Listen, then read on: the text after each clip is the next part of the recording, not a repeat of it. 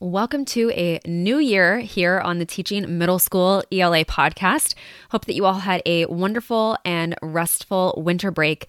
As we head into January and the new year of 2023, we are going to be trying something a little bit different with the podcast this coming year. So, we surveyed our teachers, we surveyed our audience, and we wanted to know where you learned best in terms of consuming content, being able to listen to it in the car? Did you like seeing visuals on YouTube, things like that? So, what the team has decided to do this year is we will be producing YouTube videos of all of our ideas around anything ELA related that you could possibly imagine that is going to benefit you as a middle school ELA teacher. And we are taking that audio and putting it on the podcast. And that way you can consume this content in the way that works best for you. So if you're a visual learner and we're on YouTube and we're showing you something that you can visually see and how to utilize that in your classroom, you're going to be able to go on YouTube and watch it. And then we're also taking that same audio and putting it here on the podcast so that if you listen in your car or on a walk or on a run or something like that, you're also able to consume the content that way. So the only thing that you just need to be aware of is if I do make mention of something being like a visual, you'll just need to pop over to our YouTube channel in order to see that in action. Otherwise, everything else is still going to be consumable for you on the podcast. So the link to our YouTube channel will be included for you in the description where you are listening to this episode. All right, let's go ahead and dive in. Biggest mistake many middle school ELA teachers make is doing a lesson or an activity one time and then moving on to the next lesson. You spend all the time planning and preparing an activity and you dedicate 25 minutes of class time to it, and then it's done for the year. It's crazy, right?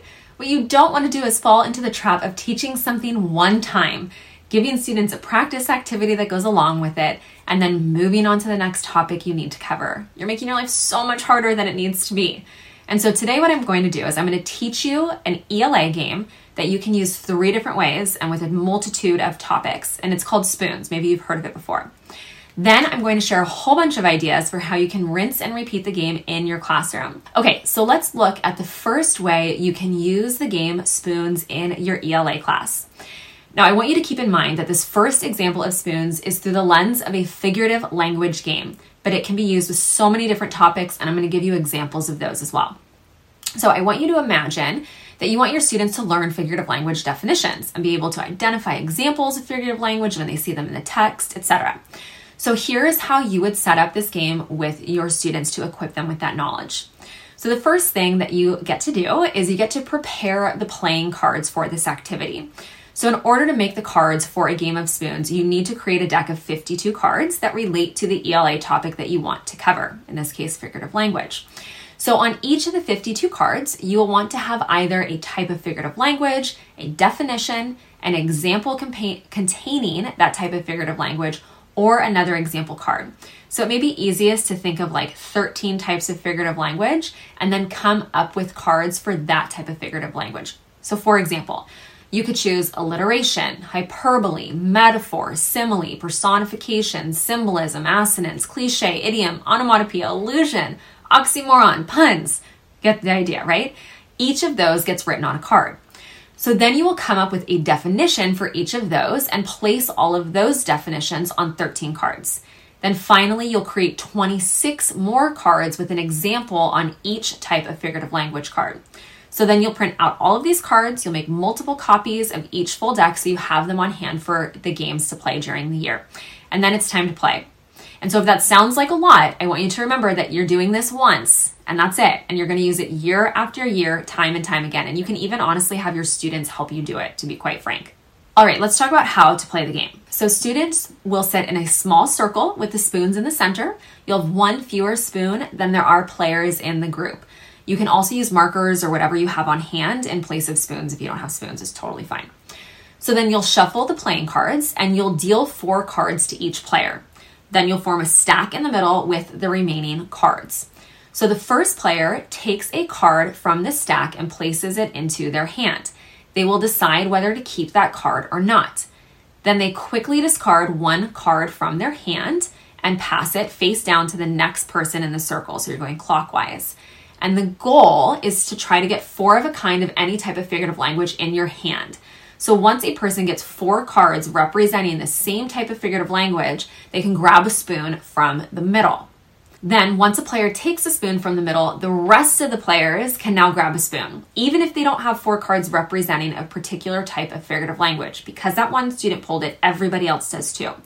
So, the player who grabbed the first spoon needs to show their cards to the group so that they can all agree that it is correct figurative language match, right? You can also have an answer key if there are any disagreements, etc. And in order not to lose, students must grab a spoon in time. So the last player, the one who is not successful in grabbing a spoon, is eliminated, right? That's why there are less one less spoon than there are students, kind of like um, musical chairs. Then you will decrease the number of spoons by one, and you will repeat that process until there's only one player left. Spoons works great as a game for small groups. You can just make multiple copies of the cards. You know, some ideas are to set up small groups around the classroom and have all groups play at the same time. You can also use it for early finishers as a review before a test, as an activity when you have like an extra 20 minutes and don't want to start a new lesson. You can even use it as an easy activity when you have a sub. And so if you're hearing this and you're like, oh my gosh, that sounds like a lot of prep up front, again, I want you to keep in mind that students can and should play these games more than once during the year. You laminate the cards, you put in the work one time, and then you can use it for years to come. And again, have students help you. And I want you to think about it this way too. When you cook dinner for your family and they enjoy it, do you cook that meal one time and like mm, never cook it again? Of course not, right? Or when you discover that there's this store in town, you find a great outfit that you feel confident in, and you're like, oh, I love that store. Do you never go back again? Of course not, right? You want to do the same thing with your planning. You don't want to be doing, you know, one great lesson one time in the classroom. So if you continue to just do one activity in your classroom before moving on to the next, then you're always going to feel like you're trying to catch up, right? Rush to try to fit everything in, even though your students aren't really mastering those standards. And I want you to imagine, you know, how great it will feel when you can just quickly pencil in your plans that you're playing that game again, right? You prep it once, you use it throughout the unit or the school year. That's going to save you so much time with your planning. And I'm willing to bet that once you see the benefits of rinsing and repeating lessons for both you and your students, you are going to be hooked right? You're going to start looking at all of your activities and even assignments through a new lens. You know, your one pagers, your Socratic seminars, your silent debates, graphic essays, you know, essays, etc., all that stuff. You're going to start asking yourself, where in my plans can I repeat this activity? It's so, so powerful. Okay, so now I want to look at some other ways that you can take the same spoons game and use it with other ELA topics. So you can use it with a types of sentences game. So if you're teaching the four types of sentences simple, compound, complex, compound, complex you can easily turn that into a spoons game, right? You already have your four categories. Now you come up with definitions and examples for each category. So, for example, for simple sentences, you would need a total of 13 cards. One can simply say simple sentence, another can be a definition, another can be a definition written in a different way, and the rest can be example sentences. And you would simply do that same for each of the other categories until you make a full deck of 52 cards. And again, I want to give you a time saving hack here to make this really easy on yourself. And if you're just using it for use in your classroom, you can totally copy the sentences straight from a grammar book or a workbook that you already have. Like, don't reinvent the wheel. And this is going to save you time coming up with examples. It's going to turn that boring worksheet to an interactive game. It like changes the name of the game in your classroom.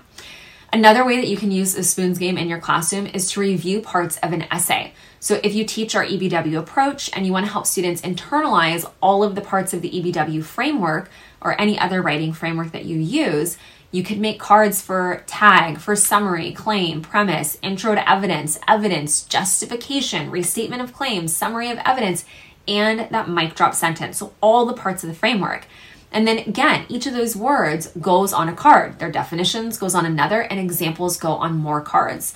And you can even just take a response to literature that you or a student has already written, and with a few small adjustments, those sentences from the essay become your sample sentences for the game. It's so easy to take something you already have and make it interactive for your students.